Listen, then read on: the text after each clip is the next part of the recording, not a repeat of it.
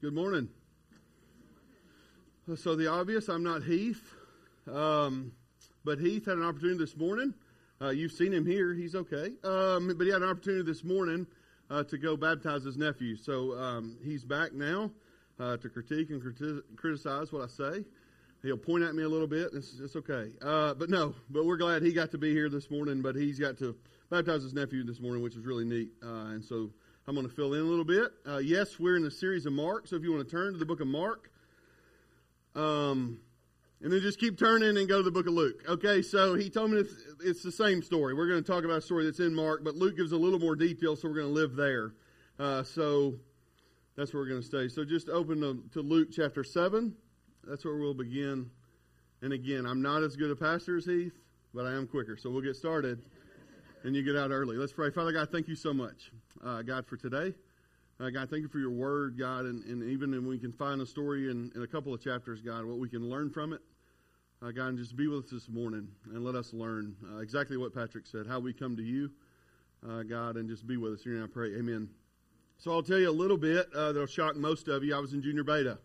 Um, so there's that. My mama made me.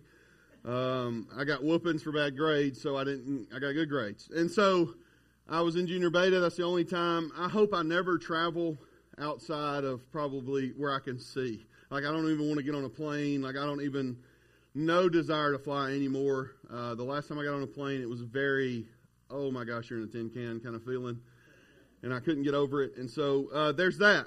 But when I was in junior beta, I went to Washington D.C. and to New York. Uh, New York, I remember nothing but buying Oakley fake sunglasses. Um, I'll tell you one story there. Um, he wanted twenty dollars. I talked him down to five because that's all I had, and he gave me change for a twenty to buy five dollars worth of sunglasses. I'll never forget it. I talked him down, and I went, "Oh no, I've only got a 20. and handed it to him. I thought he was just going to take off running, but he broke change and gave it to me. Only thing I remember in New York Washington D.C. on the other hand, we started going to museums, um, and and I tried to care. I tried so much to care, um, and I wanted to care, and I just didn't. And so I walked through these these museums. As I'm walking, I just start. I'm y'all, I don't know. Was in sixth grade, fifth grade, or something. I don't know how old that is. Um, but I was impatient. I was a young man, and all I'm seeing is like a picture of an old man and a picture of an old lady, and then a naked guy, and then another picture of an old lady, and then another picture of an old man, another naked person. And I just got, oh, so let's get through it. And so by the couple of hallways, I've just got my head down and I'm just walking because I don't care about all this. And so I get out and I'm just done with it. And I end up sitting by myself for 45 minutes on the steps outside because I beat everybody there through this museum that much. And I watch street entertainers. And so that's what I did. But the next thing, we went to the Lincoln Memorial, and I just stood there in awe. Like I couldn't, I was speechless. Uh, I, am an Abraham Lincoln fan, and so I was just, I knew a lot about it, and I'd come to it with a little background, a little knowledge, and so it just made me stand there. And tour guides would come and go, and people would come and go, and I just, I was in awe, standing there to the point, thank goodness my mother was with me. She come and got me. It's like, hey, we got to get on the bus, so you're going to be up here with Lincoln all day. And so, the reason I tell you that, we're going to look at a story in Luke, and just put yourself there. And because when I watch the story unfold, it's in Mark, and we're in the series in Mark, and that's how I got here. Luke just has a little more detail.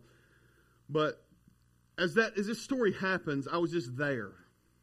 I was in it. I was speechless. I was awestruck.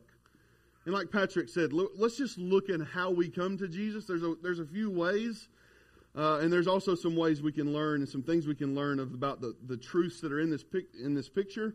Uh, so that's what I'm going to try to do. So, as weird as this sounds, guys, I get it. It's weird. Put yourself in the situation of this lady today. Uh, just your heart and how you may have felt and all the things that will come with it because it's a really neat story uh, we're going to walk through it. So if you have your Bibles and you're not in Mark, you're in Luke, um, read Mark today. That's your homework from Heath. Read Mark chapter 14. That's where the other one's at. Uh, but here we go, starting in chapter 7, verse 36. it says one of the Pharisees asked him that if Jesus was asked if Jesus would eat with him, and so he went to the Pharisee's house and he reclined at the table. Right? So Pharisees are the powerful people in the community. They're basically religious, right? If you look up the word, what does it mean? It means separated one. So there's some probably purity there. They invited Jesus over and we're really not sure why, but if we look at the treatment of Jesus, it's pretty obvious really quick. He, he's not in need of a Savior. He's not asking him to come because he's, in a, he's, a, he's a Savior or he's wanting any kind of that. He's really wanting to evaluate Jesus and to get on him a little bit. Right? And we see that because of the way he treats him when he walks into dinner. Right? When a, uh, when a guy back then, when he walks into your house, it's customary, put a little oil on his head to kind of honor him as a guest, as a sign of respect. Well, if you'll read the story, there's no oil for Jesus. And back then, it's a sign like a, for a man to come in, the, the man of the house would kiss that man as a sign of friendship. It's still that way in a lot of countries. If you look at the story, there's no kiss for Jesus. And then, then there's also a thing to where they wear some shoes that are just terrible and nasty feet. Ugh. And so they're going to be walking like my feet stink in shoes and socks. I can't imagine in sandals and mud. But anyway, so surely you got some water for him, right? I mean, we're at least going to wash his feet. If you read the story, there's no water for Jesus. And so what I'll tell you is he we may not learn much, but he's making a statement. He's telling Jesus, "Yeah, I'll have you over and I'll let you I'll evaluate you. But I'm not I'm, you're not you're not the king, you're not the authority in my life." He's denying Jesus really quick. He's denying him love, respect, and even just common courtesy. But then the next verse gets really good. Verse 37, it's a lady that comes in, and she's really the opposite of what Simon is. 37 says, Behold, a woman of the city who was a sinner, uh, when she learned that he was reclining at a table in the Pharisee's house, brought an alabaster flask of ointment. So he says, Behold, a woman of the city, a sinner. And he throws the behold in there to let us know, hey, something's probably different. Something not ordinary is probably going down, but it's not out of the ordinary that she showed up.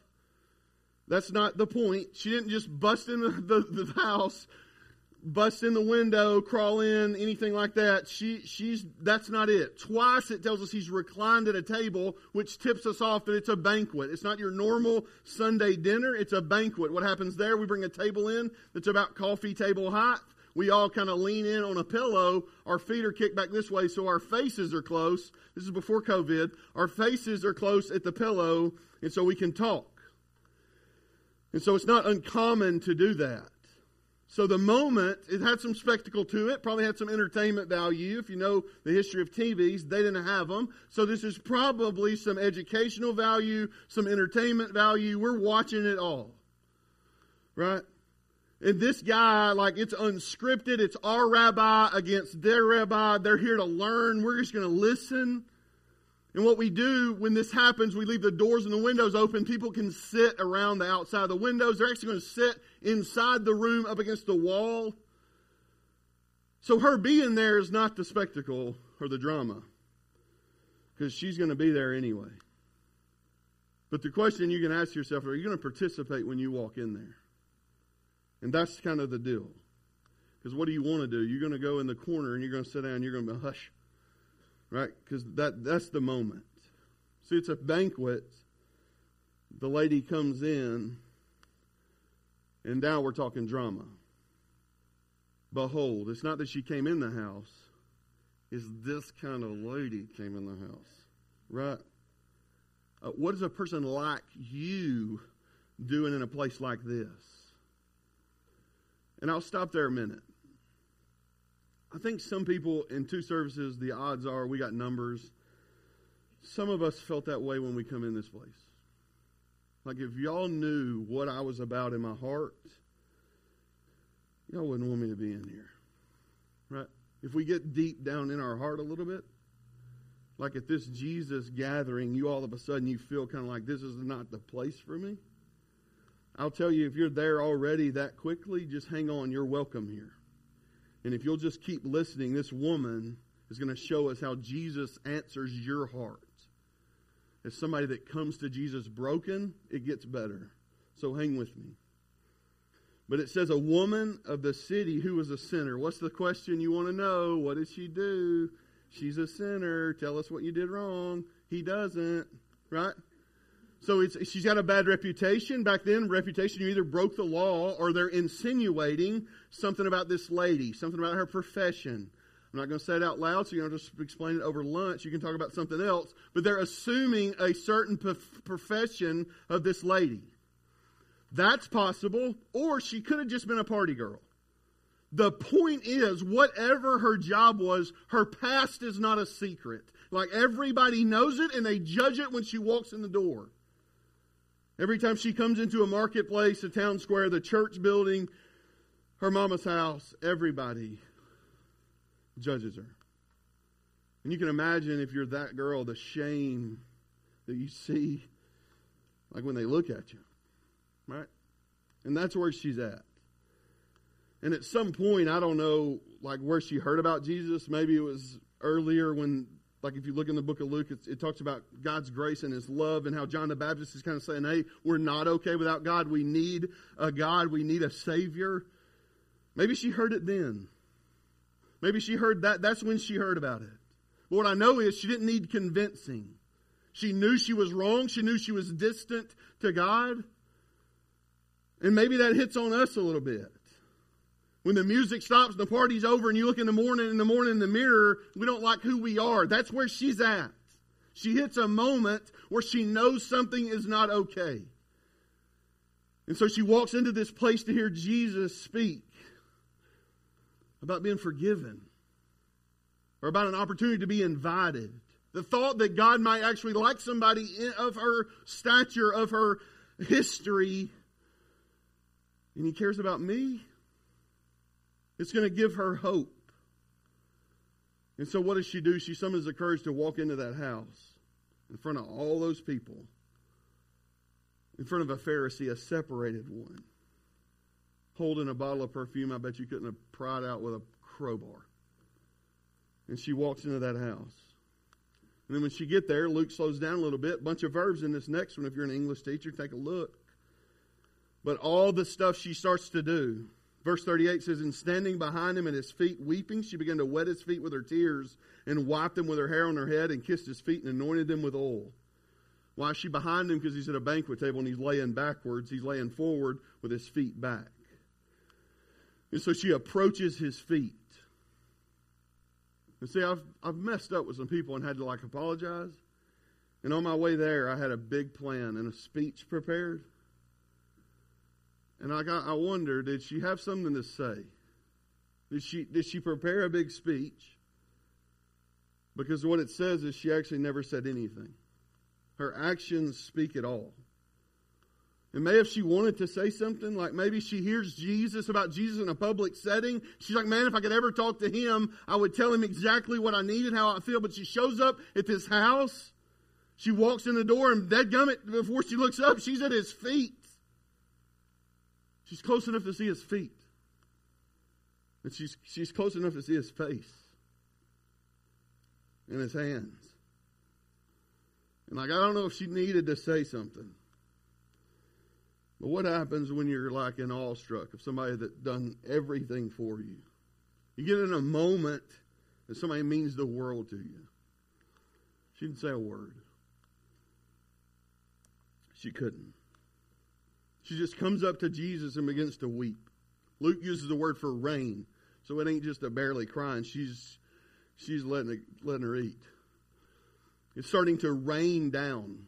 She puts her head down to the point on his dusty, nasty feet. She leans over, and tears are flowing on his feet. Tommy Nelson said it this way Eyes that had once been painted up to attract men are now used to wash the nasty feet of Jesus. And see, then she does something back then that's going to look a little bit immodest. She's going to take her hair down.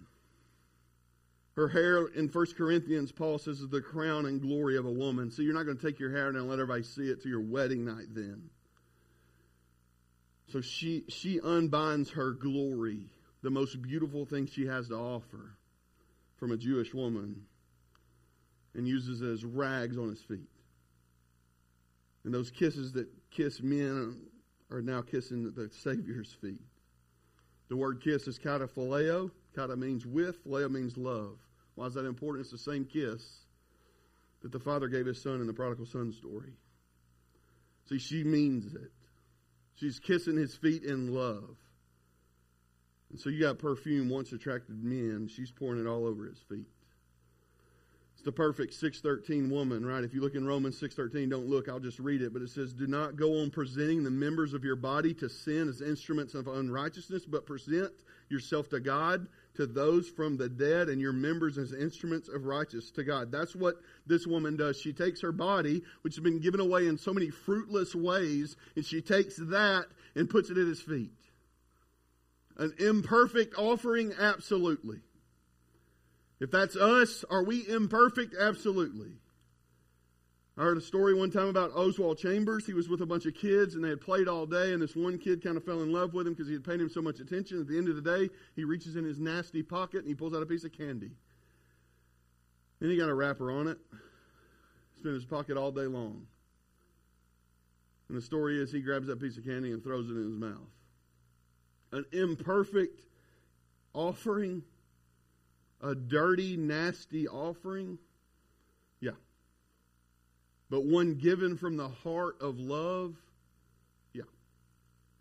Graciously and gracefully accepted, yeah. So Jesus takes this imperfect gift from this woman and he accepts it. And this room is smelling right by then, right? And then it starts stinking. Because we see the attitude of the Pharisee take over in 39.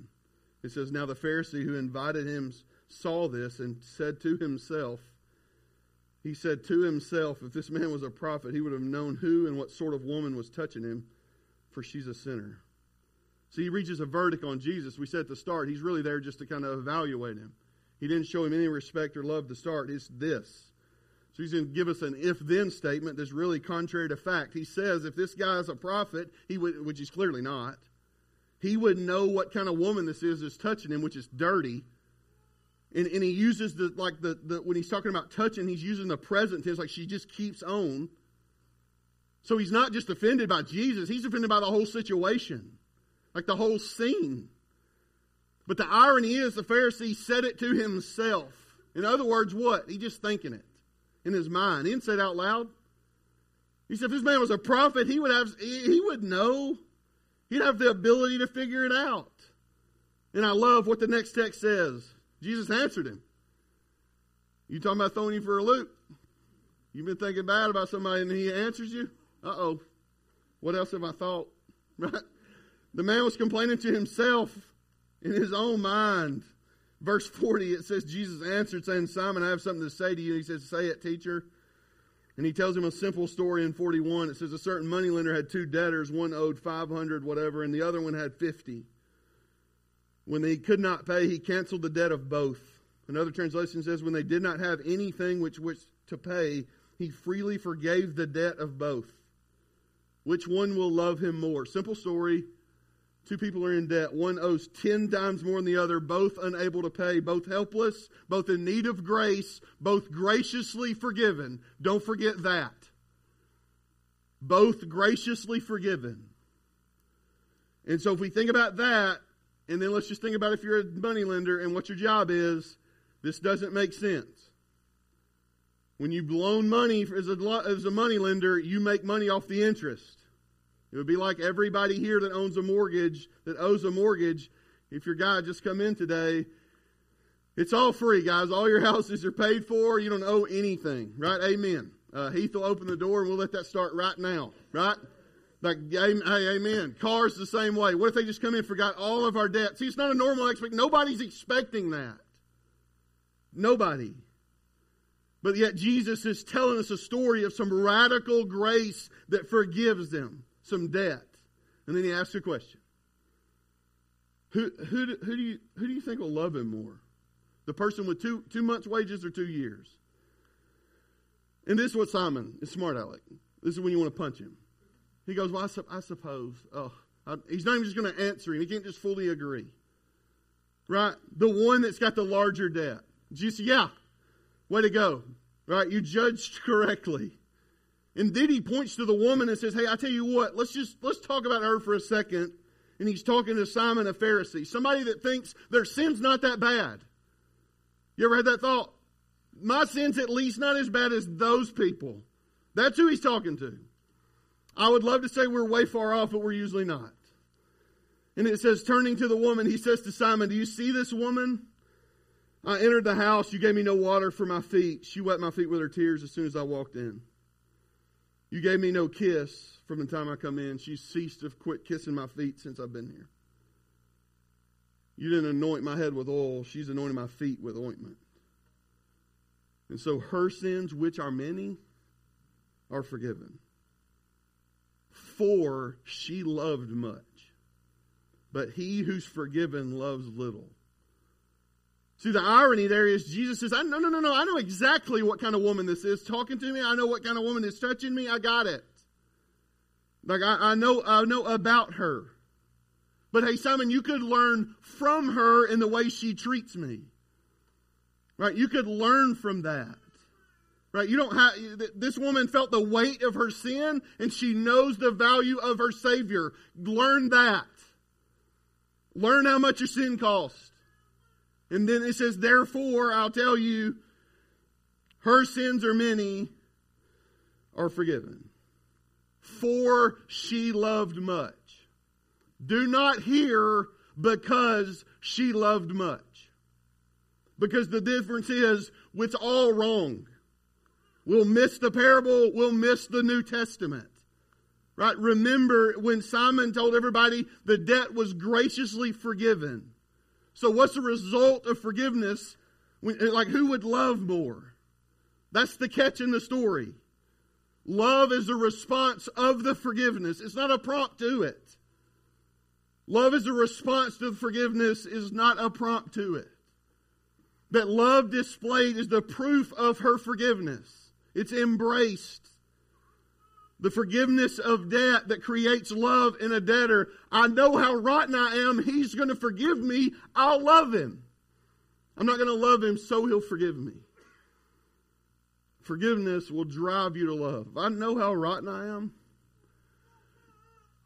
And I know he's forgiven me. I don't have to worry about the love part. It'll come. Right? If I if I struggle there, I would tell you to look at the weight of your sin because His forgiveness is there. You're probably not putting the heaviness that you need to on what you're doing. But let's move on. the, look, let me give you a story for that.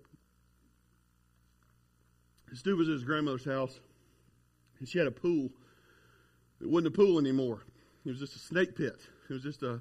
It grown up for years, had trees in it, all that stuff, and so the rule when you go to your grandmother's house, don't play by the pool. That's what the parents says. As soon as they leave, what does grandmother do? Exactly what grandparents do. Let's do anything.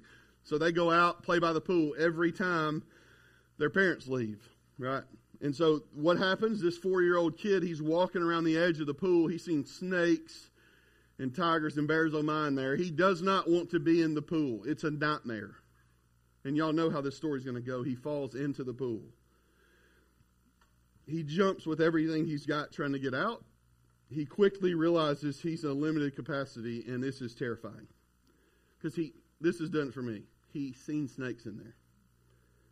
If I'm in a pool with snakes, y'all gonna see this fat kid jumping, right? I mean, I. That's what made me attached to this story. There's snakes in there, right? And so one thing is clear: he can't get out. And so he, he his little brother was there, is two years older. Um, he didn't do anything either. And so he did the only thing he knew to do. He cried for help as hard as he could. He was in a pickle. He was in a bind.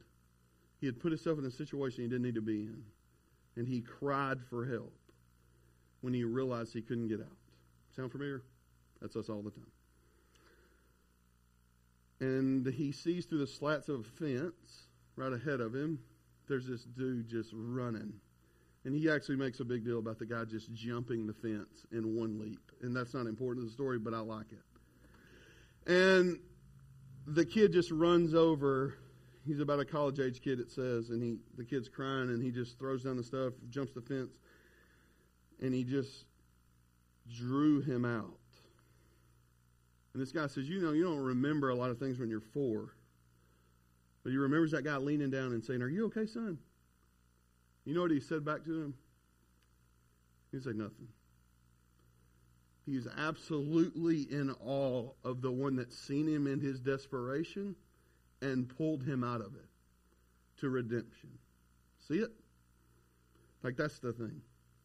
If we understand our desperation and how bad our sin is, and then we see his redemption on the other hand, it will produce love on the other side. There's no doubt about that.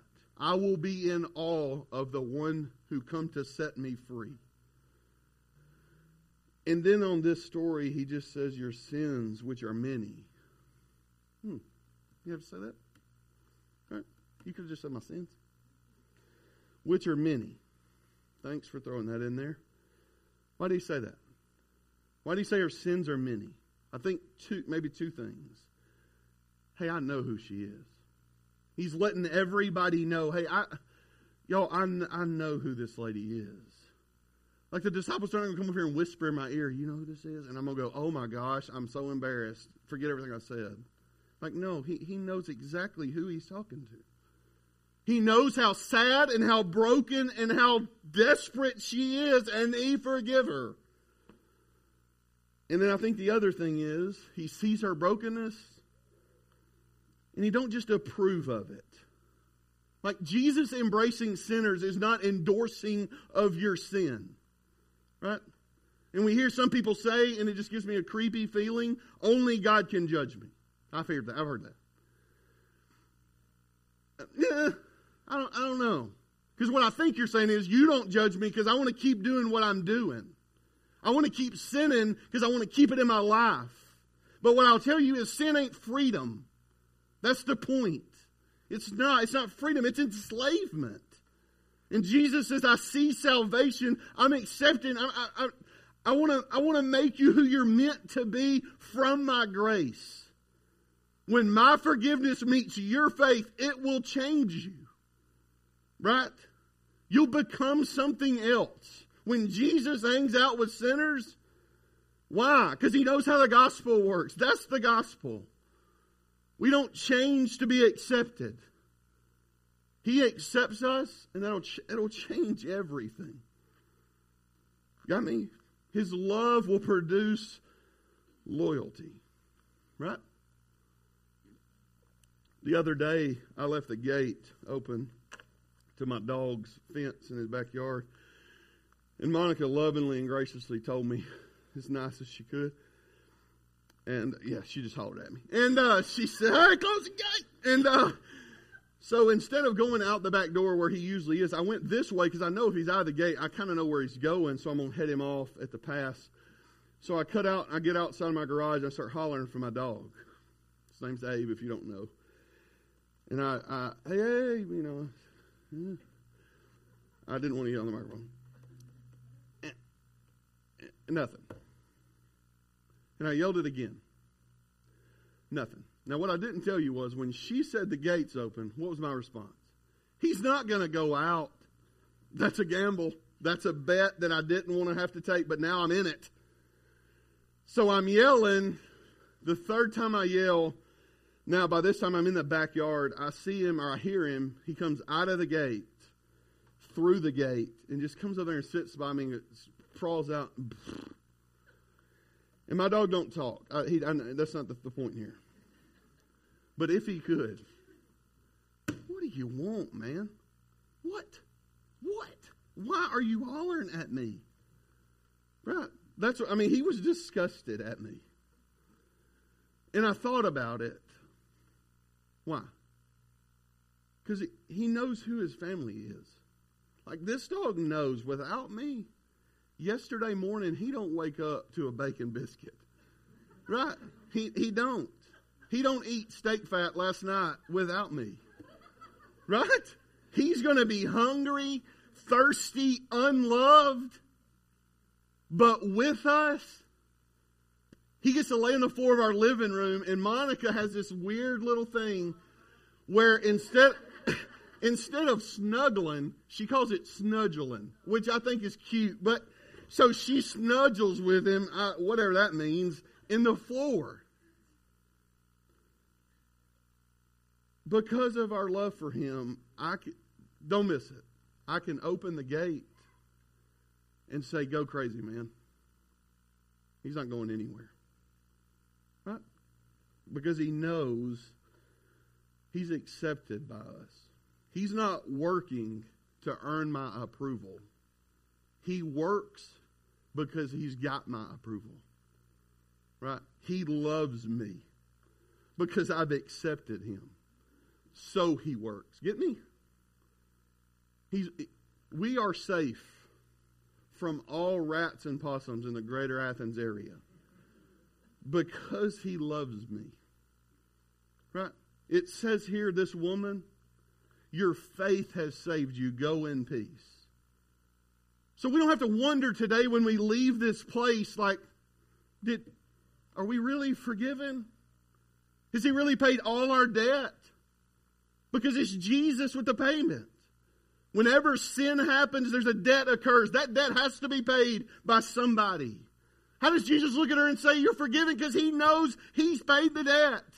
He's forgiven her, period. So I can know this morning when I walk out of those doors that I'm forgiven. I don't have to leave this building with a bit of guilt and shame, period. I can hold my head up high. Why? Because I know Jesus, the Son of God, came to live and He died for me. He lived a perfect life. I couldn't. He died a death I deserved and I didn't. And as rotten as that lady felt, and as rotten as we feel in our sin, He took it and He buried it to rise clean and new and saved me because I needed Him. And when we get on a board, if we get on board with a God like that, you don't have to worry about serving, being humble. Like I, I promise you, World War II, there was a man, there was men in the first 101st Airborne under Colonel Winters. Every single one of them would die for him. Why? Because they got in a pickle. They were all in something. I don't know war terms. They were in a hole. And they had to go over in the other hole, over there. But there was guys shooting at them. So to make a distraction, they knew if they sent one guy into the woods, fired off some pops, he'd probably die, but the rest of them get out. So when they come to the meeting, their colonel never asks for a volunteer. He just tells them the plan. At the end of it, who's going? And he looks at them like they're dumb. He goes, I am. So from that point forward, there's no doubt. Those guys would die for him. Why? Because they knew he would take a bullet for them. They, he didn't just talk about it. He showed them. He took off running. In the movie, he runs. It's not just a story. They watched it. And so when I know Christianity is about a Christ who went before me, I know that. Being loyal and serving and joyful, not that tough when I know there's a God like that. When I'm serving a God like that. Church isn't a burden when I serve a God like that. Sometimes I wish it was more than Sunday and Wednesday. If I got to sacrifice other things, Kenny, I got to sacrifice. Let me know when those things you sacrificed for died for your sins and, and, and forgive you of your sins and talk to me on Tuesday. Because they didn't. That's what I'm trying to say. When we realize we're desperate and He forgive us, we'll love. It's not that tough. We can't help but love a man like that. We can't help but love a man like that. Patrick's coming. And I would say, if you have questions, if Jesus is your Savior, I'll be here. Heath will be back there. We'll love to talk about it. But I would also say, this is what I got hung up in this week. I had to pray and ask God to forgive me the things I was putting between me and Him. So I would say if that's the prayer, let it be. Deal with God where you need to uh, and take care of your business today, this morning. Because here's what I know to be true.